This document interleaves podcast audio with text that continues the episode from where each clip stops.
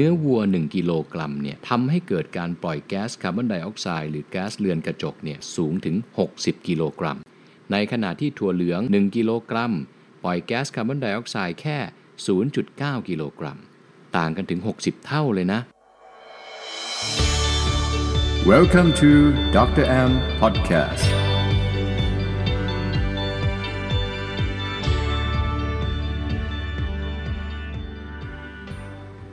สวัสดีครับพบกับรายการ ด็อกเตอร์ M Podcast กับผมนายแพทย์ธนุพลวิรุณหการุณหรือหมอแอม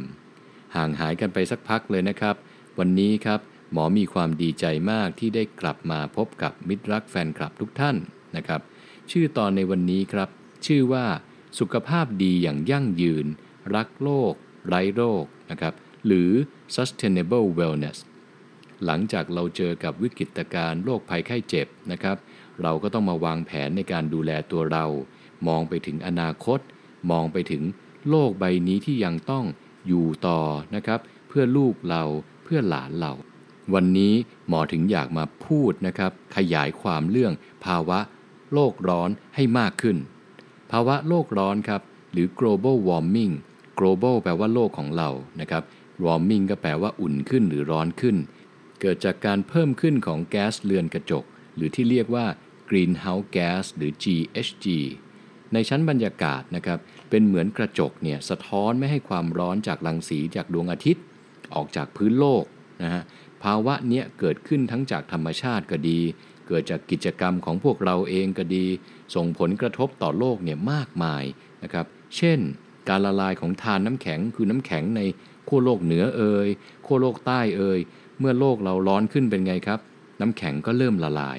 การเพิ่มขึ้นของระดับน้ำทะเลเนี่ยก็เกิดน้ำท่วมนะครับที่ที่ไม่เคยน้ำท่วมก็มีน้ำท่วมที่ที่ไม่เคยฝนตกก็มีฝนตกเราจะเห็นในข่าวว่าบางที่ไม่เคยมีหิมะตกก็เจอหิมะซะแบบนั้นนะครับสภาวะอากาศที่แปรปรวนเนี่ยการเปลี่ยนแปลงเหล่านี้ส่งผลกระทบต่อความหลากหลายทางชีวภาพ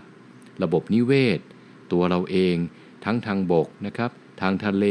เกิดการสูญพันธุ์ของสิ่งมีชีวิตเป็นอันตรายต่อการดำรงชีวิตของพืชพันธุ์ธัญญาหารและสัตว์ต่างๆรวมจนถึงมนุษย์เราด้วยเราไปดูภาพใหญ่ของการร่วมกันแก้ปัญหาเรื่องโลกร้อนเนี่ยระดับโลกกันบ้างนะครับมีการประชุม ซี โอ พี ยี่สิบหก นะครับ ซี โอ พี ซี โอ พี นะครับย่อมาจากคำว่า Conference of the Parties ครั้งที่ยี่สิบหกนะครับเมื่อปีพุทธศักราชสองพันห้าร้อยหกสิบสี่ณเมืองกลาสโกว์สหราชอาณาจักรมีประเทศเนี่ยนานาชาติเนี่ยเข้ามาร่วมประชุมกันเนี่ยสองร้อยกว่าประเทศนะครับได้ประกาศครับแผนลดการปล่อยมลพิษยืนยันตามข้อตกลงปารีสนะครับหรือที่เรียกว่า Paris Agreement ในปีพุทธศักราชสองพันห้าร้อยห้าสิบแปดโดยมีใจความสำคัญนะครับว่าทุกคนเนี่ยจะร่วมกันพยายามรักษาอุณหภูมิของโลกเราเนี่ยไม่ให้สูงขึ้นเกิน หนึ่งจุดห้า องศาเซลเซียสนะครับเพราะครับถ้าอุณหภูมิของโลกเราเนี่ยเพิ่มขึ้นสององศาเซลเซียสเนี่ยคนทั่วโลกเนี่ยอาจจะต้องประสบปัญหาขาดแคลนอาหารขาดแคลนน้ำภาวะอดอยากขาดสารอาหารและมีภาวะที่จะส่งผลกระทบต่อตัวเราและโลกของเราเนี่ยมากเหลือเกินนะครับทุกท่านอาจจะฟังแล้วโอ้โหหมอแอม หนึ่งจุดห้า องศาสององศาเหมือนเราเปิดแอร์ใช่ไหมครับบางทีเราเปิดยี่สิบสองเราเปิดยี่สิบสามเราเปิดยี่สิบก็ต่างกันไม่มากแต่ถ้าเราลองคิดนะครับว่าโลกของเราเนี่ยคือตัวเราคือมนุษย์คนหนึ่งเนี่ยนะเราอุณหภูมิเฉลี่ยเนี่ยสามสิบเจ็ดองศาเซลเซียสเวลาเราเป็นไข้ไม่สบายใช่ไหมครับตัวเราร้อนขึ้นไปหนึ่งองศาเนี่ยสามสิบแปดเรารู้สึกครั่นเนื้อครั่นตัวไม่เป็นปกติเลยถ้าไข้เราขึ้นไปอีกหนึ่งองศาสามสิบเก้าองศาเซลเซียสเป็นไงครับป่วยหนักไข้สูงนะครับถ้าขึ้นไปอีกหนึ่งองศาสี่สิบอาจจะเสียชีวิตได้เลยถ้าเราคิดภาพแบบนั้นเราจะเริ่มรักโลกของเรามากขึ้นนะครับว่าหนึ่งองศา หนึ่งจุดห้า องศาสององศาเนี่ยส่งผลกระทบกับโลกใบนี้เนี่ยมากเหลือเกินนะครับเหมือนตัวเราเลยครับอุณหภูมิขึ้นแค่หนึ่งองศาต่างกันนิดเดียวเนี่ยสามารถชี้เป็นชี้ตายได้ฉันใดฉันนั้นเล่ามาถึงตรงนี้เนี่ยหลายท่านเริ่มจะคิดแล้วใช่ไหมครับว่าเรื่องโลกร้อนเนี่ยใกล้ตัวเรามามากขึ้นแล้วมากขึ้นนะครับ ประเด็นต่อไปครับที่หมออยากจะพาไป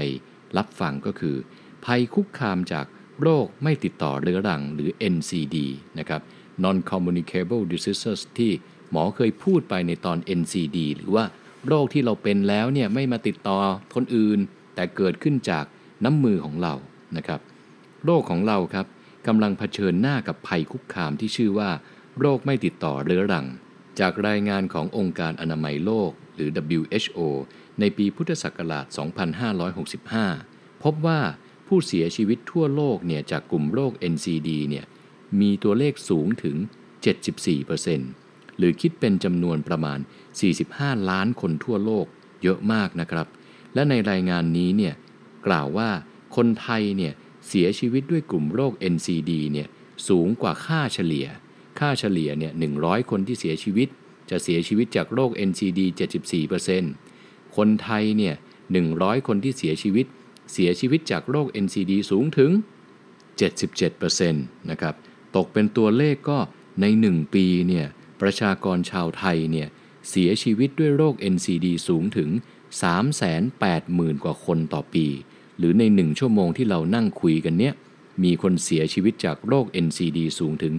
สี่สิบสี่คนต่อชั่วโมงนะครับนี่ถึงเป็นปัญหาใหญ่ครับที่มาโจมตีมนุษย์เราอีกทางหนึ่งในอดีตเนี่ยเรามักจะติดเชื้อนะครับอักเสบนะครับเจอเชื้อโรคนะครับและมนุษย์เราก็เก่งสามารถที่จะวิจัยวิเคราะห์สร้างยารักษาโรคยาฆ่าเชื้อยาปฏิชีวนะขึ้นมาได้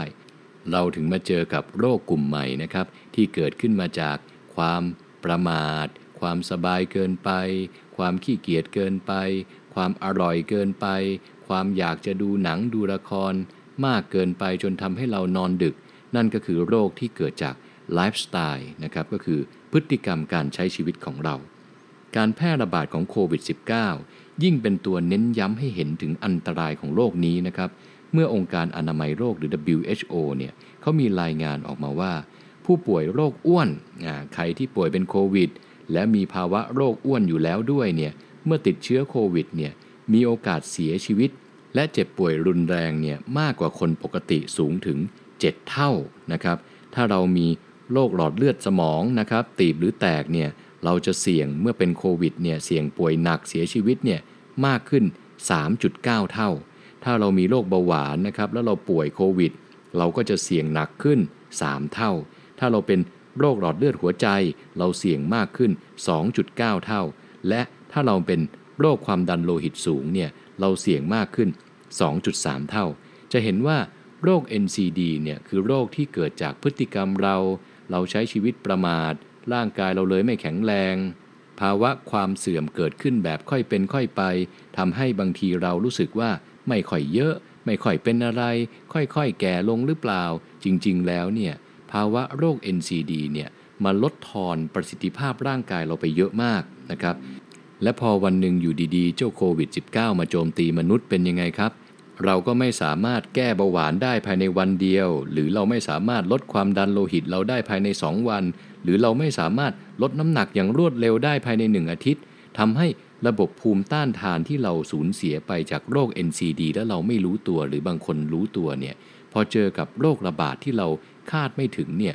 เจ้าเชื้อโรคก็จะโจมตีคนกลุ่มนี้ก่อนเลยนะครับนั่นคือสิ่งที่หมออยากจะสื่อให้เห็นว่าการเกิดกลุ่มโรค เอ็น ซี ดี เนี่ยมีความสัมพันธ์กับพฤติกรรมการใช้ชีวิตนะครับถ้าเราอยากจะสุขภาพดีเนี่ยเราต้องวางแผนตั้งแต่วันนี้ไม่ได้แปลว่าพอโรคระบาดโรคหนึ่งค่อยๆจางหายไป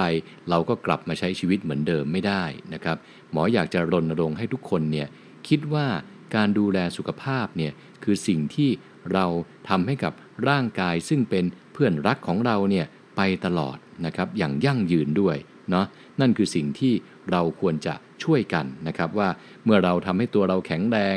สร้างสังคมสุขภาพดีสร้างประเทศสุขภาพดี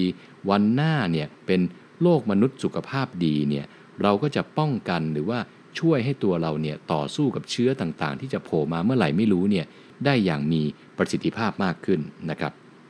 ฉะนั้นนะครับอย่าลืมนะครับเคล็ดลับห้าข้อที่หมอฝากไว้ทุกครั้งนะครับในการดูแลสุขภาพต่อสู้โรค เอ็น ซี ดี นะครับไม่ว่าจะเป็นอย่ารับประทานอาหารที่มากเกินไปนะครับจังก์ฟู้ดเกินไปนะครับ ลดนะครับการดื่มแอลกอฮอล์นะครับการสูบบุหรี่นะครับการออกกำลังกายที่น้อยเนี่ยต้องเริ่มขยับได้แล้วนะครับความเครียดก็เป็นปัญหาสำคัญของคนในยุคนี้พยายาม manage ความเครียดหรือการจัดการความเครียดนะครับการนอนหลับนะครับหลับให้มีคุณภาพนะครับนอนหลับสักสี่ทุ่มนะครับให้ได้สักแปดชั่วโมงเป็นอย่างน้อยนะครับหลีกเลี่ยงมลภาวะทางอากาศหรือในปัจจุบันเนี่ยเราโดนโจมตีเยอะมากนะครับก็คือเจ้า พี เอ็ม สองจุดห้า เนี่ยนะครับก็ต้องมีการรณรงค์การแก้ปัญหาอย่างยั่งยืนเช่นเดียวกันคราวนี้ครับคำว่ายั่งยืนเนี่ยหรือภาษาอังกฤษชื่อว่า sustainability นะครับองค์การสหประชาชาติหรือ ยู เอ็น เนี่ยได้ให้ความหมายของคำนี้ไว้ว่าคือการตอบสนองความต้องการของคนในปัจจุบันโดยไม่ลดทอนความสามารถในการตอบสนองความต้องการของคนรุ่นถัดไปแปลให้เข้าใจง่ายก็คือเราใช้ชีวิตอยู่ในโลกวันนี้ต้องไม่มีผลกระทบต่อรุ่นถัดไปให้เขาได้ใช้น้อยลงหรือสกปรกขึ้นหรืออยู่ยากขึ้นนั่นคือคำว่ายั่งยืนนะครับดังนั้นครับการสร้างพฤติกรรมสุขภาพอย่างยั่งยืนหรือสุขภาพดีอย่างยั่งยืนยาวนานหรือ Sustainable Health Behavior ไปพร้อมกับการสร้างความรู้นะครับความเข้าใจเรื่องความยั่งยืนเนี่ยเป็นเรื่องสำคัญมากต่อการมีสุขภาวะที่ดีไม่เพียงแค่แต่คนในรุ่นปัจจุบันนะรวมถึงของคนในรุ่นถัดไปหรือลูกหลานเหลนโหลนเราด้วยวันนี้นะครับในตอนสุขภาพดีอย่างยั่งยืนเนี่ยหมอถึงลิสต์นะครับออกมาเป็นหัวข้อนะครับคำแนะนำของหมอเองนะง่ายๆเนี่ยสักห้าหัวข้อนะครับเพื่อการมีสุขภาพดีอย่างยั่งยืนนะครับข้อที่หนึ่งครับที่หมออยากจะฝากทุกคนเอาไว้ก็คืออาหารจากพืชคืออาหารที่ยั่งยืนแน่นอนครับการเกษตรเชิงอุตสาหกรรมนะครับหรือที่เรียกว่า Industrial Agriculture ส่งผลเยอะมากต่อคุณภาพดินอ่าเชิงอุตสาหกรรมก็คือไม่ได้ปลูกที่พืชผักสวนครัวหรือพอเพียงหลังบ้านเราเพื่อใช้ในบ้านเรานะครับแต่หมายถึงการปลูกทีเยอะๆนะครับเพื่อนำไปจำหน่ายนำไปเลี้ยงประชากรต่างๆนะครับส่งผลต่อคุณภาพดินเยอะมากนะครับแต่ก็เป็นสิ่งที่เราต้องบาลานซ์นะครับหรือว่าเราต้องดูระหว่างข้อดีข้อเสียเพราะเมื่อก่อนมนุษย์โลกเราเป็นไงครับมีพันกว่าล้านคนปัจจุบันเนี่ยขึ้นมาเป็น เจ็ดพัน กว่าล้านคนเนี่ย แปดพัน ล้านคนเนี่ยก็จำเป็นต้องมีการเกษตรในเชิงอุตสาหกรรมวิทยาศาสตร์ที่ก้าวหน้าเนี่ยก็ทำให้การเกษตรเนี่ยก้าวกระโดดในการพัฒนาแต่วันนี้ในหัวข้อที่เราจะคุยกันเนี่ยหมออยากจะมาชวนคุยเรื่องการทำเกษตรอย่างยั่งยืนนะครับเรากลับไปดูเรื่องนี้กันต่อการเกษตรเชิงอุตสาหกรรมเนี่ยส่งผลนะครับต่อหน้าดินหรือว่าคุณภาพของดินเช่นพอเราปลูกมากๆเป็นยังไงครับดินก็ถูกดูดสารอาหารต่างๆเนี่ยไปเลี้ยงพืชเลี้ยงพืชวนๆได้ทำลายเชื้อจุลินทรีย์ในดินดูดเอาสารอินทรีย์หรือแร่ธาตุออกจากดินไปด้วยการทำฟาร์มที่บางทีแบบรุกรานหรือมากเกินไปหรือถี่เกินไปนะครับสิ่งเหล่านี้ครับทำให้ที่ดินเพาะปลูกหลายแห่งเนี่ยกำลังเผชิญกับปัญหาคุณภาพดินที่ลดลงส่งผลให้จุลินทรีย์ที่ดีเนี่ยจากดินไปสู่พืชเข้ามาสู่ลำไส้เราเนี่ยน้อยลงนะครับจุลินทรีย์ก็คือแบคทีเรียชนิดดีที่อาศัยอยู่ในตัวเราเหมือนตัวเราเนี่ยคือโลกมนุษย์โลกหนึ่งแล้วก็มีเขาเนี่ยเป็นประชากรอยู่ในตัวเราเต็มไปหมดเลยหลายพันหลายหมื่นล้านเซลล์มากนะครับมีการพูดเปรียบเปรยไว้ว่าถ้าเราเอาประชากรจุลินทรีย์ในร่างกายเราเนี่ยไม่ว่าจะเป็นในลำไส้ตรงรักแร้เราตรงขาหนีบตรงนั้นตรงนี้ตรงเล็บที่ปากเนี่ยมารวมประชากรทั้งหมดเนี่ยจะมีขนาดใหญ่เท่ากำปั้นเราเลยนะครับแสดงว่าเรามีประชากรเขาเนี่ยอยู่ในร่างกายเราเนี่ยเยอะมากเราถึงจำเป็นต้องทำยังไงครับต้องอยู่อย่างถ้อยทีถ้อยอาศัยกันนะครับเรารับประทานดีเขาก็ได้ของดีเข้าไปตัวเขาก็เจริญเป็นแบคทีเรียชนิดดีเยอะถ้าเราทานไม่ดีใช้พฤติกรรมไม่ดีใช้ชีวิตไม่ดีแบคทีเรียไม่ดีก็จะเยอะอ่าคล้ายๆกับมีเทวดาเยอะนะครับหรือจะมีปีศาจเยอะนะถ้าฝั่งไม่ดีเยอะก็ทำลายร่างกายเราถ้าฝั่งดีเยอะก็บำรุงร่างกายเราให้ป่วยยากนะครับจากการวิจัยนะครับหมอพาไปดูนะจากการศึกษาที่ถูกตีพิมพ์ใน International Journal of Food Science and Nutrition นะครับในปีพุทธศักราช สองพันห้าร้อยหกสิบสี่เปรียบเทียบปริมาณแร่ธาตุในผักผ ผลไม้ของสหราชอาณาจักรหรือ ยู เค United Kingdom พบว่าในช่วงแปดสิบปีที่ผ่านมาเนี่ยปริมาณแร่ธาตุนะครับในผักและผลไม้เนี่ยลดลงอย่างมากโดยธาตุเหล็กและทองแดงลดลงมากนะครับถึงประมาณ ห้าสิบเปอร์เซ็นต์ เทียบกับแปดสิบปีที่แล้วเนาะในดินปลูกผักมีธาตุเหล็กมีทองแดงนะครับพอมาถึงปัจจุบันนะครับปลูกพืชผักแบบเดียวกันพอเอามาตรวจดูเนี่ยเจอเหล็กเจอทองแดงเนี่ยลดลงถึง ห้าสิบเปอร์เซ็นต์ แมกนีเซียมนะครับลดลง เก้าจุดเจ็ดเปอร์เซ็นต์ โพแทสเซียมลดลง สี่จุดเจ็ดเปอร์เซ็นต์ แคลเซียมลดลง สองจุดห้าเปอร์เซ็นต์ เช่นเดียวกับการศึกษาที่คล้ายๆกันเนี่ยในสหรัฐอเมริกาที่ได้รับการตีพิมพ์ในปีพุทธศักราช สองพันห้าร้อยสี่สิบเจ็ด นะครับในJournal of the American College of Nutrition นักวิจัยเขาตรวจสอบสารอาหารในพืชผลไม้เนี่ยประมาณสักสี่สิบสามชนิดเปรียบเทียบกับที่มีการบันทึกไว้นู้นเลยในปีพุทธศักราชสองพันสี่ร้อยเก้าสิบสามนะครับหลายปีถัดมาของ ยู เอส Department of Agriculture พบว่าโปรตีนเอยแคลเซียมเอยเหล็กเอยฟอสฟอรัสเอยวิตามิน บี สอง เอยวิตามิน C เอยลดลงอย่างมีนัยสำคัญนะครับถ้าเทียบกันในอดีตเนาะปลูกพืชมีสารอยู่เท่านี้พอผ่านมาหลายปีมาถึงปัจจุบันเนี่ยพืชแบบเดิมน้ำหนักเท่าเดิมแต่แร่ธาตุนะครับวิตามินเนี่ยหายไปเยอะเลยสถานการณ์นี้นะครับสอดคล้องกับการประเมินขององค์การอาหารและการเกษตรแห่งสหประชาชาติหรือที่เรียกว่า ยู เอ็น Food and Agriculture Organization นะครับหรือ เอฟ เอ โอ ที่ผู้คนมากถึง สองพัน ล้านคนเนี่ยมีภาวะขาดวิตามินและแร่ธาตุแม้จะได้รับพลังงานจากอาหารเพียงพอหรือเราเรียกภาวะนี้ว่า hidden hunger นะครับหรือหิวแบบแอบซ่อนเพราะว่าสารอาหารแร่ธาตุไม่พอเพียงจากสิ่งที่กินเข้าไปนะครับขณะนี้ครับจำนวนประชากรเนี่ยกำลังเพิ่มขึ้นอย่างต่อเนื่องทั่วโลกนะครับแม้ว่าบางประเทศอัตราการเกิดจะต่ำกว่าอัตราการตายเช่นประเทศไทยเป็นต้นแต่ก็มีหลายประเทศในโลกเนี่ยที่ผู้คนเนี่ยยังเกิดเพิ่มขึ้นอย่างต่อเนื่องนะครับทำให้ปริมาณอาหารที่ต้องการในโลกมนุษย์เราเนี่ยมากขึ้นเรื่อยๆมากขึ้นเรื่อยๆล่าสุดเนี่ยมนุษย์มีแต่ แปดพัน ล้านคนโลกมนุษย์ก็ใหญ่เท่าเดิมนะครับก็ไม่แปลกที่มนุษย์ก็ต้องคิดวิธีเอาวิทยาศาสตร์เทคโนโลยีมาช่วยในการสร้างอาหารขึ้นมาเยอะๆเพื่อฟีดนะครับภาษาอังกฤษก็คือเลี้ยงมนุษย์ทุกคนเนี่ยให้อยู่ในภาวะไม่หิวองค์การอาหารนะครับและการเกษตรแห่งสหประชาชาติเนี่ยเขาถึงมีการคาดการณ์ไว้ว่าการผลิตเนื้อสัตว์นมสัตว์ไข่สัตว์จะเพิ่มขึ้นถึง สี่สิบสี่เปอร์เซ็นต์ เลยภายในปีพุทธศักราช สองพันห้าร้อยเก้าสิบสาม อีกไม่กี่สิบปีนั่นแปลว่าอะไรครับแปลว่ามนุษย์นะครับยังจะต้องผลิตอาหารให้เยอะขึ้นผลิตนมให้เยอะขึ้นผลิตไข่ให้เยอะขึ้นเนื้อสัตว์ให้มากขึ้นอีกเยอะมากขึ้นและมากขึ้นเพื่อให้เพียงพอแต่มนุษย์นะครับแต่เวลาเราผลิตอาหารเหมือนที่หมอบอกนะครับไม่ได้แปลว่าเราได้แต่ของอร่อยเรายังต้องได้สิ่งที่ตามมาด้วยนะครับไม่ว่าจะเป็นปัญหาเรื่องสุขภาพนะครับปัญหาด้านสิ่งแวดล้อมนะเพราะระบบอุตสาหกรรมอาหารในปัจจุบันเนี่ยปล่อยแก๊สเรือนกระจกเนี่ยสูงถึงประมาณหนึ่งในสี่ของโลกนะครับอุตสาหกรรมอาหารนะทุกท่านคิดภาพปล่อยแก๊สเรือนกระจกเนี่ยที่ทำให้โลกมนุษย์ร้อนขึ้นเนี่ยประมาณ ยี่สิบห้าเปอร์เซ็นต์และระบบอุตสาหกรรมอาหารนะครับยังใช้น้ำจืดเนี่ยประมาณ เจ็ดสิบเปอร์เซ็นต์ นะและใช้พื้นที่อีก สี่สิบเปอร์เซ็นต์ ของการใช้พื้นที่ทั้งหมดนะครับรวมถึงการใช้ปุ๋ยและสารเคมีที่ขัดขวางการหมุนเวียนของไนโตรเจนเอยฟอสฟอรัสเอยซึ่งเป็นต้นเหตุของมลพิษส่วนใหญ่ในแม่น้ำแล้วก็ชายฝั่ง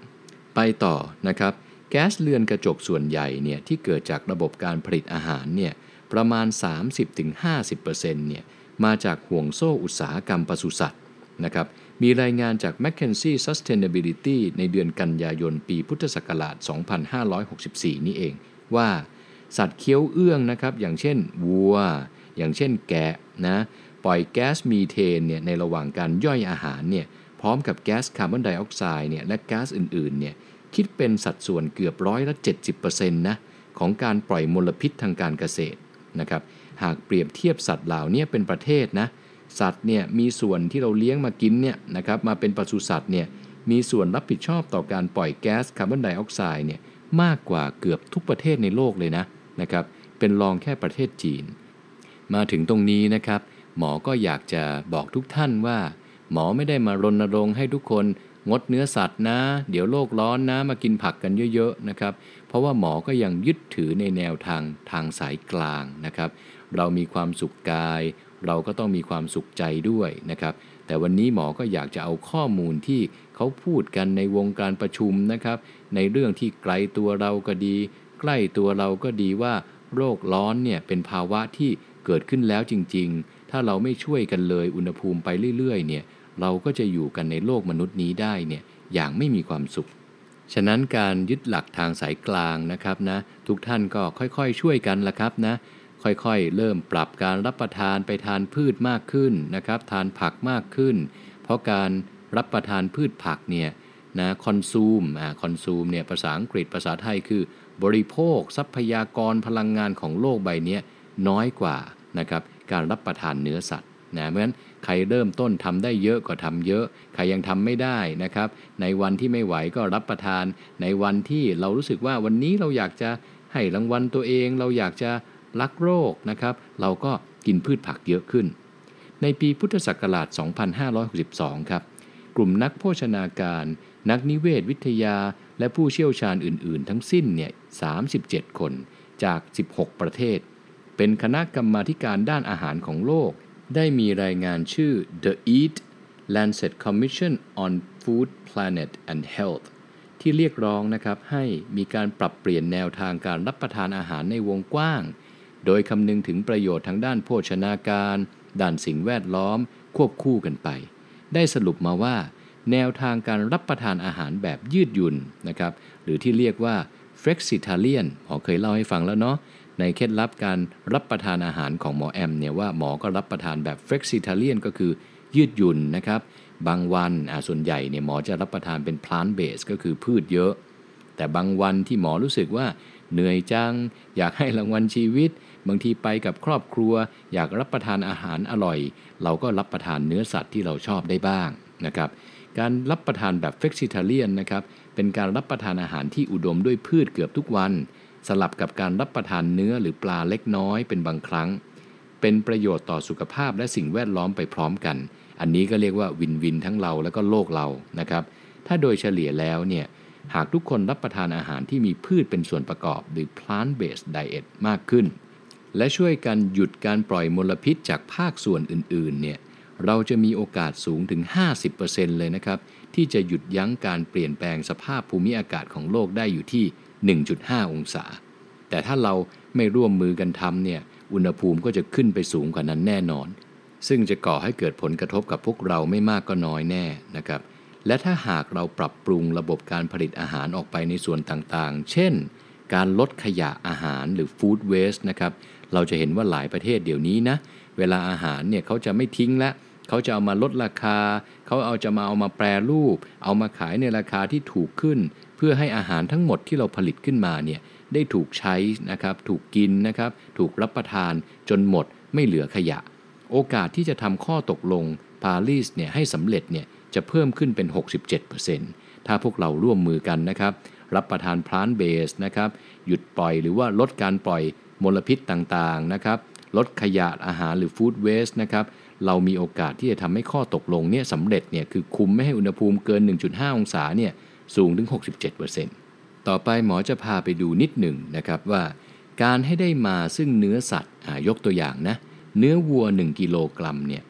ทำให้เกิดการปล่อยแก๊สคาร์บอนไดออกไซด์หรือแก๊สเรือนกระจกเนี่ยเข้าสู่บรรยากาศสูงถึงหกสิบกิโลกรัมเนื้อวัวหนึ่งกิโลปล่อยแก๊ส ซี โอ ทู หกสิบกิโลกรัมในขณะที่ถั่วเหลืองนะครับหนึ่งกิโลกรัมปล่อยแก๊สคาร์บอนไดออกไซด์แค่ ศูนย์จุดเก้า กิโลกรัมต่างกันถึงหกสิบเท่าเลยนะนะครับสำหรับแก๊สเรือนกระจกเนี่ยและทรัพยากรน้ำเราไปดูน้ำบ้างทรัพยากรน้ำที่ถูกใช้ในการเลี้ยงสัตว์ก็มากกว่าการปลูกพืชเยอะเลยนะครับยกตัวอย่างเนื้อวัวหนึ่งกิโลกรัมต้องใช้น้ำสูงถึง หนึ่งหมื่นห้าพันสี่ร้อยสิบห้า ลิตรถึงจะได้เนื้อวัวมาหนึ่งกิโลเปรียบเทียบกับเราต้องการมะเขือเทศหนึ่งกิโลกรัมเราใช้น้ำเพียงสองร้อยแปดสิบเจ็ดลิตรเนื้อหมูนะครับหนึ่งกิโลกรัมเนี่ยใช้น้ำเนี่ย ห้าพันเก้าร้อยแปดสิบแปด ลิตรนะ เนื้อไก่ตัวเล็กลงมาหน่อยใช้น้ำหนึ่งกิโลกรัมเนี่ยเนื้อไก่เนี่ยใช้น้ำ สี่พันสามร้อยยี่สิบห้า ลิตรในขณะที่ปลูกผักถ้าเราปลูกข้าวนะครับหนึ่งกิโลกรัมเนี่ยใช้น้ำ หนึ่งพันหกร้อยเจ็ดสิบสาม ลิตรนี่ขนาดข้าวใช้น้ำเยอะนะถ้าเราปลูกแอปเปิ้ลหนึ่งกิโลกรัมเนี่ยเราจะใช้น้ำประมาณแปดร้อยยี่สิบสองลิตรนะครับอันนี้คือในหัวข้อของเราอยากให้โลกมนุษย์เราเนี่ยอยู่อย่างยั่งยืนเนี่ยเราถึงต้องได้อาหารมารับประทานอิ่มเท่าเดิมแต่เราทำลายโลกนะครับก่อให้เกิดมลภาวะน้อยลงนั่นก็คือตัวอย่างที่หมอแนะนำขึ้นมานะครับไปดูต่อครับผลสำรวจของ Mintel นะครับรายงานว่าพฤติกรรมของผู้บริโภคในช่วงหนึ่งปีที่ผ่านมาเนี่ยตั้งแต่พุทธศักราชสองพันห้าร้อยหกสิบสี่ไปถึงพุทธศักราชสองพันห้าร้อยหกสิบห้าคือในช่วงที่เรามีวิกฤตโรคระบาดนี่แหละครับมนุษย์เราครับมีแนวโน้มในการรับประทานเนื้อสัตว์และผลิตภัณฑ์จากนมสัตว์เนี่ยลดลงนะไม่เพียงแต่เหตุผลทางด้านเศรษฐกิจนะครับหรือสิ่งแวดล้อมอย่างเดียวเนี่ยแต่เป็นเหตุผลทางด้านสุขภาพด้วยนะครับแม้ว่าผู้ที่รับประทานมังสวิรัติและวีแกนเนี่ยสัดส่วนเนี่ยจะอยู่ประมาณสัก สามเปอร์เซ็นต์ เนี่ยคงที่แต่คนที่รับประทานเนื้อสัตว์เนี่ยนะครับลดลงนะจาก สามสิบสามเปอร์เซ็นต์ เนี่ยเหลือ ยี่สิบแปดเปอร์เซ็นต์ น่าจะสอดคล้องกับรายงานขององค์การอนามัยโลกนะครับว่าโรคระบาดโควิดโจมตีคนเป็นโรคอ้วนเยอะประชากรส่วนหนึ่งที่ได้อ่านได้วิจัยก็คงจะปรับพฤติกรรมการรับประทานอาหารเนี่ยในการวิจัยของมินเทลเขาถึงบอกว่าคนรับประทานเนื้อสัตว์เป็นหลักเนี่ยมีจำนวนลดลงนะนะครับแล้วคนที่หันมารับประทานแบบยืดหยุ่นหรือ Flexitarian เนี่ยเพิ่มมากขึ้นจาก สิบเปอร์เซ็นต์ โตขึ้นมาเป็น สิบสามเปอร์เซ็นต์ นะครับสำหรับประเทศไทยเองนะครับการหันมาหาวิถีชีวิตแบบดั้งเดิมนะในน้ำมีปลาในนามีข้าวนะครับพืชพันธุ์ธัญญาหารโปรยเมล็ดไปตรงไหนก็ขึ้นตรงนั้นนะครับดินเนี่ยเป็นทองนะครับการบริโภคพืชผักสวนครัวที่หาได้ตามท้องถิ่นการรับประทานผักผลไม้ตามฤดูกาลช่วยสนับสนุนนะในความคิดหมอเนี่ยช่วยสนับสนุนแนวทางในการรับประทานอาหารเพื่อสุขภาพดีแบบยั่งยืนได้นะครับไม่ว่าจะเป็นการลดการใช้น้ำการลดการใช้สารเคมีการลดการปล่อยแก๊สเรือนกระจกนะครับที่มาจากกระบวนการผลิตอีกทั้งนะครับการรับประทานอาหารพื้นบ้านแบบไทยๆที่อุดมไปด้วยผักนะผลไม้นะครับสมุนไพรต่างๆเนี่ยยังก่อให้เกิดประโยชน์กับสุขภาพเพราะมีทั้งวิตามินแร่ธาตุสารต้านอนุมูลอิสระสูงเพราะเราปลูกอะไรเนี่ยก็ขึ้นได้งดงามวิตามินก็เยอะสารต้านอนุมูลอิสระก็เยอะก็แปลว่าชะลอความแก่ได้มากนะครับนั่นคือสิ่งที่หมออยากจะสื่อสารในหัวข้อที่หนึ่งไปต่อกันนะครับในหัวข้อที่สองที่หมอเอามาฝากเนี่ยในเรื่องของการมีสุขภาพดีอย่างยั่งยืนเนี่ยข้อที่สองหมอก็อยากจะพูดเรื่องการออกกำลังกายนะครับหลายคนบอกเอ๊ะการออกกำลังกายเกี่ยวยังไงกับการรักโลกนะนะครับการออกกำลังกายครับหรือกิจกรรมทางกายที่ยั่งยืนที่เขาเรียกว่า exercise and sustainable physical activity หรือการออกกำลังกายที่ช่วยโลกของเรานะครับยกตัวอย่างการเดินทางในชีวิตประจำวันนะครับถ้าเป็นแบบ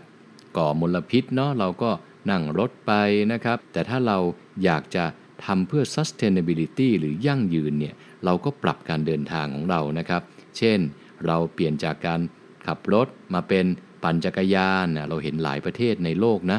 ในยุโรปเนี่ยมีเยอะเลยที่เขาปั่นจักรยานไปทำงานนะครับการเดินนะครับการวิ่งนะครับแค่เราเริ่มต้นออกกำลังกายแบบเนี้ยในการเดินทางไปที่ต่างๆเนี่ยก็เป็นการช่วยลดก๊าซเรือนกระจกนะครับหรือว่าคาร์บอนฟุตพรินท์ได้มากเลยทีเดียวการเดินทางแบบใช้แรงกายตัวเองเป็นหลักนะครับหรือที่เรียกว่า active transportation เช่นการเดินการขี่จักรยานการพายเรือเป็นรูปแบบการเดินทางที่ไม่ก่อให้เกิดคาร์บอนนะครับหรือที่เรียกว่าคาร์บอนฟรีและยังช่วยเพิ่มประสิทธิภาพของสุขภาพเราหรือร่างกายเราด้วยนะครับในทุกช่วงอายุเลยนะเราไปดูในรายงานนะครับฉบับหนึ่งในปีพุทธศักราชสองพันห้าร้อยห้าสิบสี่ตีพิมพ์ในวารสาร Environment International นะครับพบว่าการเดินทางแบบใช้แรงกายก็คือการเดินแบบใช้แรงเราเนี่ยนะครับมีส่วนช่วยในการลดความเสี่ยงโรคหัวใจและโรคหลอดเลือดนะครับประมาณ สิบเอ็ดเปอร์เซ็นต์ รวมถึงลดความเสี่ยงต่อโรคเบาหวานชนิดที่สองนะครับและโรคมะเร็งบางชนิดนะครับและมีการวิจัยที่เพิ่งออกมาเหมือนกันว่าการออกกำลังกายเนี่ยสามารถนะครับลดนะครับหรือว่าต่อสู้นะกับพวกเชื้อไวรัสโรคระบาดได้ดีด้วยนะครับ การมีกิจกรรมทางกายอย่างสม่ำเสมอเนี่ยยังมีส่วนช่วยนะในการชะลอความสั้นลงของเทโลเมียร์นะครับเทโลเมียร์ก็คือ T E L O M E R E หมอเคยพูดไว้เยอะในตอนเทโลเมียร์ว่าเทโลเมียร์ก็คืออายุชีวภาพหรือว่าอายุจริงๆเนี่ยของเซลล์ร่างกายเรานะครับใช้ในการบอกความเสื่อมของเซลล์ degenerative status นะครับหรือหากความยาวเทโลเมียร์สั้นนะความเสี่ยงในการเจ็บป่วยความแก่ชราก็จะมากขึ้น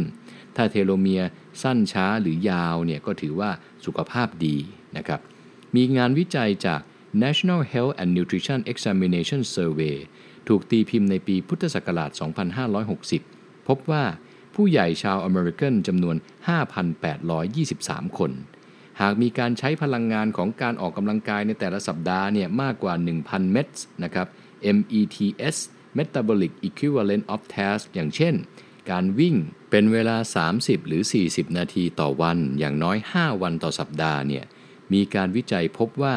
สามารถลดการหดสั้นลงของเทโลเมียร์หรือลดอายุของเซลล์ได้เก้าปีเมื่อเทียบกับคนที่ไม่ออกกำลังกายนะครับสอดคล้องกับรายงานของ Mintel ในเรื่องพฤติกรรมการเดินทางของผู้คนที่เปลี่ยนไปมากขึ้น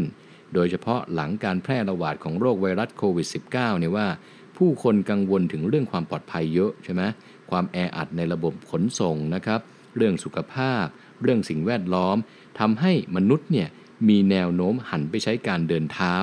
การปั่นจักรยานแทนการใช้รถยนต์มากขึ้นเพื่อเพิ่มกิจกรรมทางกายและทำให้ร่างกายแข็งแรงขึ้นอีกด้วยนะครับเห็นไหมครับว่าข้อที่สองเนี่ยแค่เรานะครับปรับเปลี่ยนการเดินทางนะหรือการออกกำลังกายนะเราก็ช่วยโลกของเราในการลดโลกร้อนได้แล้วนะครับไปต่อครับข้อที่สามนะครับที่หมอเอามาฝากวันนี้ก็คืออากาศดีเริ่มต้นที่พฤติกรรมสุขภาพดีอากาศที่เราหายใจครับปัจจุบันเป็นไงครับฝุ่น พี เอ็ม สองจุดห้า เยอะมากนะครับมลภาวะนะครับ pollution นะครับในอากาศเต็มไปหมดนะครับทุกคนโดนทั่วกันเลยเท่าเทียมมากนะครับจะเด็กจะผู้ใหญ่นะครับจะผู้สูงอายุตราบใดที่เราต้องหายใจอากาศเหล่านี้เข้าไปซึ่งมีค่ามากๆเนี่ยแล้วถ้าไม่สะอาดไม่บริสุทธิ์เนี่ยก็ต้องเกิดผลเสียกับร่างกายมนุษย์เราแน่นอนนะครับอากาศที่เราหายใจเนี่ยเป็นส่วนสำคัญในการดำรงชีวิตภาวะโลกร้อนเนี่ยทำให้อุณหภูมิโลกเนี่ยสูงขึ้นเกิดเหตุการณ์ความร้อนที่รุนแรงบ่อยครั้งใช่ไหมครับยาวนานกว่าเดิมฤดูต่างๆก็เริ่มปรวนแปรมากขึ้นวงจรการหมุนเวียนอากาศที่เปลี่ยนแปลงไปจากสภาวะโลกร้อนนะครับยังส่งผลให้คุณภาพอากาศแย่ลงอากาศที่ไม่ดีเนี่ยนำไปสู่ปัญหาสุขภาพต่างๆไม่ว่าจะเป็นการระคายเคืองที่ตาจมูกคออาการไอที่ไม่หายสักทีอาการมีเสมหะพันคอนะครับอาการภูมิแพ้หายใจลำบากหรือถ้าแย่กว่านั้นเนี่ยส่งผลกระทบถึงระบบหัวใจและหลอดเลือดก็เป็นได้ซึ่งในระยะยาวเนี่ยมลพิษทางอากาศเนี่ยเพิ่มความเสี่ยงของโรคมะเร็งบางชนิดและยังก่อให้เกิดผลกับระบบภูมิต้านทานหรือภูมิคุ้มกันเนี่ยให้อ่อนแอลงอีกด้วยนะครับฉะนั้นครับเราเริ่มต้นจากตัวเราเองเนี่ยการจะช่วยให้อากาศเนี่ยบริสุทธิ์ขึ้นนะครับหรือสร้างมลภาวะให้น้อยลงเนี่ยเริ่มจากอะไรง่ายๆครับการไม่สูบบุหรี่นะครับการลดการปิ้งย่างนะครับอาหารปิ้งย่างเปลี่ยนเป็นอาหารต้มนะครับอาหารนึ่งนะครับสุขภาพดีขึ้นด้วยเนาะนะครับอาหารปิ้งย่างมีทั้งสารก่อมะเร็งนะครับก่อให้เกิดควันนะครับทำให้โลกร้อนขึ้นนะครับเปลี่ยนไปกินของนึ่งนะครับของต้มนะครับก็จะดีกับสุขภาพมากขึ้นนะครับลดการบริโภคอาหารแปรรูปนะครับหลีกเลี่ยงการใช้รถยนต์ส่วนตัวมีส่วนช่วยในการลดการปล่อยแก๊สเรือนกระจกเพราะทุกอย่างเนี่ยเป็นต้นเหตุของภาวะโลกร้อนนะครับแล้วก็จะช่วยลดการสร้างฝุ่น พี เอ็ม สองจุดห้า หรือ พี เอ็ม สิบ นะครับหรือใครที่จะเปลี่ยนรถยนต์เนาะนะครับก็มองไปทางรถไฟฟ้านะครับทำให้เกิดการสันดาปน้อยการเผาไหม้น้อยกว่าแน่นอนนะครับโรงงานอุตสาหกรรมอันนี้เป็นภาพใหญ่ขึ้นแล้วต้องช่วยกันรณรงค์นะครับทั้งภาครัฐนะครับทั้งภาคเอกชนนะครับทั้งรัฐบาลนะต้องออกกฎระเบียบมาควบคุมนะใครทำให้ประเทศของเราเอาแค่ภาพประเทศเราเนี่ยสกปรกขึ้นเนี่ยเราก็ต้องช่วยกันดูแลสิ่งสำคัญของเรื่องนี้เนี่ยหมอคิดว่าเป็นเรื่องของการมีส่วนร่วมด้วยกันนะครับถ้าทุกคนคิดว่านี่คือปัญหาใกล้ตัวเรานะเห็นใครทำไม่ดีเราช่วยกันรณรงค์ เริ่มจากตัวเรานะครับรับประทานดีออกกำลังนะลดการปล่อยก๊าซต่างๆเนี่ยทุกคนช่วยกันนะครับเพราะว่าเป็นภารกิจนะครับของประเทศเราเลยถ้าทุกประเทศร่วมกันได้ร่วมกันได้เป็นจิ๊กซอว์เอามาต่อกันต่อกันต่อกันโลกใบนี้ก็จะสงบขึ้นนะครับแต่ถ้าเราทุกคนไม่ช่วยกันเลยนะครับเพราะคิดว่าเราทำคนเดียวไม่สะอาดขึ้นหรอกถ้าทุกคนคิดเหมือนกันหมดเป็นไงครับแย่เลยใช่ไหมครับนั่นก็คือหัวข้อเรื่องอากาศนะครับที่ถ้าทุกคนช่วยกันเนาะเราก็จะช่วยแบ่งเบาภาระโลกเราได้ไปพอสมควรไปข้อที่สี่ครับการนอนหลับที่ดีและยั่งยืนแม้การนอนหลับนะครับจะดูเป็นสิ่งที่ไม่เกี่ยวข้องกับสิ่งแวดล้อมนะแต่ในขณะตื่นนอนเป็นยังไงมนุษย์เราเนี่ยเวลาเราตื่นนอนเนี่ยเราจำเป็นต้องอาศัยทรัพยากรต่างๆไม่ว่าจะเป็นอาหารไม่ว่าจะเป็นพลังงานไฟฟ้าเชื้อเพลิงการเดินทางการไปทำงานมีของเสียมีวัสดุต่างๆสิ้นเปลืองนะครับเชื้อเพลิงต่างๆสิ่งเหล่านี้แหละครับสอดคล้องกับช่วงเวลาที่ตื่นนอนของมนุษย์ยิ่งมนุษย์เรานอนหลับน้อยลงมากเท่าใดก็ยิ่งเผาผลาญทรัพยากรธรรมชาติมากขึ้นเท่านั้นและเป็นยังไงครับหมอแอมพูดเรื่องการนอนทุกครั้งเรื่อง sustainable นะครับหรือยั่งยืนหมอก็อยากเอาเรื่องนอนเนี่ยมาผูกกับเรื่องนี้ด้วยนอกเหนือจากการใช้ทรัพยากรที่เยอะนะครับในตอนตื่นมากกว่าตอนหลับเนาะหมอก็ไม่ได้บอกว่าเราทุกคนมาช่วยโลกกันโดยการหลับเยอะๆนะเราจะได้ไม่ต้องใช้นู่นใช้นี่ก็ไม่ใช่แบบนั้นนะครับการนอนหลับให้มีคุณภาพเนี่ยหมอเคยบอกไว้แล้วว่าหลับให้ได้นะครับอย่าดึกกว่าสี่ทุ่มนะนอนให้ได้สักแปดชั่วโมงนะครับถ้าใครมีที่วัดหลับลึกก็อยากให้ได้สักหลับลึก ยี่สิบเปอร์เซ็นต์ ของชั่วโมงการนอนนะครับการนอนหลับที่ไม่มีคุณภาพและระยะเวลาที่ไม่เพียงพอยังส่งผลให้เกิดความเสี่ยงต่อโรคภัยไข้เจ็บต่างๆนะไม่ว่าจะเป็นน้ำหนักที่เพิ่มขึ้นนะครับโรคหัวใจโรคหลอดเลือดปัญหาสุขภาพจิตระบบภูมิคุ้มกันนี่สำคัญมากอ่อนแอลงแน่ถ้าคนที่นอนไม่มีคุณภาพการที่มีผู้ป่วยเพิ่มขึ้นในระบบการรักษาพยาบาลเป็นการเพิ่มอะไรครับเพิ่มของเสียทางการแพทย์เห็นไหมถ้าเรานอนน้อยเราเจ็บป่วยเยอะขยะก็เยอะมูลค่าที่ต้องจ่ายก็เยอะนะครับก็เกิดของเสียมากขึ้นอีกขยะติดเชื้อของมีคมสารเคมีสารกัมมันตภาพรังสีการกำจัดของเสียที่ไม่เหมาะสมสามารถทำให้เกิดการปนเปื้อนสู่สิ่งแวดล้อมได้การเผาทำลายต้องใช้อะไรครับใช้อุณหภูมิสูงเพราะฉะนั้นนะครับการนอนหลับที่มีคุณภาพอย่างยั่งยืนเนี่ยจึงไม่ใช่แค่การดูแลสุขภาพของตัวเองเท่านั้นแต่เป็นการดูแลสิ่งแวดล้อมไปพร้อมกันด้วยนะครับมาถึงข้อสุดท้ายครับที่หมออยากจะเอามาฝากในการดูแลโลกของเรากิจกรรมอาสานะครับหรือจิตอาสาเนี่ยช่วยสร้างอารมณ์แห่งความสุขจากการสำรวจอารมณ์ความรู้สึกเนี่ยที่มีต่อการเปลี่ยนแปลงสภาพภูมิอากาศหรือ climate change เนี่ยผู้คนส่วนใหญ่บอกว่ามีความกังวลใช่ไหมครับมีความรู้สึกผิดมีความสงสัยมีอารมณ์ต่างๆเกิดขึ้นนะครับบางคนก็รู้สึกว่าแหมเราใช้โลกใบนี้ไปเยอะจังเรามีลูกมีหลานยังเล็กอยู่เราอยากเหลือไว้ให้เขาอารมณ์ต่างๆเหล่านี้นะครับสัมพันธ์กับการขาดความรู้ความเข้าใจเกี่ยวกับการดูแลสิ่งแวดล้อมเพราะฉะนั้นการสร้างความมั่นใจให้กับผู้คนจึงต้องอาศัยการส่งต่อความรู้นะครับความเข้าใจในเรื่องความยั่งยืนรวมจนถึงการสร้างทัศนคติที่ดีเพื่อร่วมสร้างสังคมสุขภาพดีอนาคตที่ดีและยั่งยืนไปพร้อมกันสิ่งแวดล้อมรอบตัวเนี่ยส่งผลต่อสุขภาพจิตเราและอารมณ์ของผู้คนต่างๆเนี่ยถ้าสิ่งแวดล้อมดีมลภาวะน้อยอากาศดีเป็นไงครับจิตใจแจ่มใสตื่นมาสดชื่นเมื่อสดชื่นปุ๊บความเครียดน้อยลงนะครับกิจกรรมจิตอาสาเลยเป็นทางเลือกหนึ่งนะที่ช่วยในการดูแลสิ่งแวดล้อมถ้าถามหมอไม่ว่าจะเป็นการปลูกต้นไม้การเก็บขยะตามลำคลองการเก็บขยะตามชายหาดการเก็บก้นบุหรี่รณรงค์นะครับการเก็บขยะบนท้องถนนการช่วยกันคัดแยกขยะนี่ก็ช่วยรักโลกนะของชุมชนเขาจะได้เอาไปรีไซเคิลต่อได้ทำให้เกิดของเสียหรือว่าขยะเนี่ยน้อยกว่าเดิมนะครับรวมไปจนถึงกิจกรรมเพื่อสร้างความตระหนักรู้เกี่ยวกับสิ่งแวดล้อมอย่างที่เราทำกันอยู่เนี่ยวันเนี้ยนะครับที่เรามาพูดคุยกันแลกเปลี่ยนข้อมูลกันเราต้องช่วยกันเป็นโดมิโนเนี่ยส่งต่อส่งต่อส่งต่อให้ความรู้สึกเนี่ยอยากจะให้โลกใบนี้อยู่ต่อไปเพื่อลูกเพื่อหลานเราเนี่ยส่งไม้ต่อไปเรื่อยๆนะครับกิจกรรมเหล่านี้นอกจากจะช่วยโลกแล้วเนี่ย ยังทำให้เราได้มีโอกาสสร้างความสัมพันธ์กับผู้คนใช่ไหมเพราะว่าเป็นจิตอาสาไปเจอคนใหม่คนที่รักชุมชนรักสังคมรักโลกเหมือนกันเนี่ยนะครับมีการศึกษาไว้ครับระบุว่าเมื่อการทำกิจกรรมจิตอาสาร่างกายมนุษย์เราเนี่ยโดยระบบมีโซลิมบิกซิสเต็มนะครับหรือรีวอร์ดพาธเวย์หรือว่าสมองส่วนที่ให้รางวัลตัวเองเนี่ยจะตอบสนองต่อรางวัลตามธรรมชาติโดยการปล่อยสารสื่อประสาทออกมาให้เรารู้สึกดีนะครับ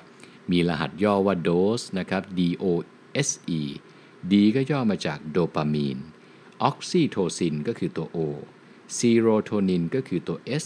และก็เอนโดฟินก็คือตัว E นะครับ โดส ก็เป็นฮอร์โมนแห่งความสุขละครับเวลาที่เรา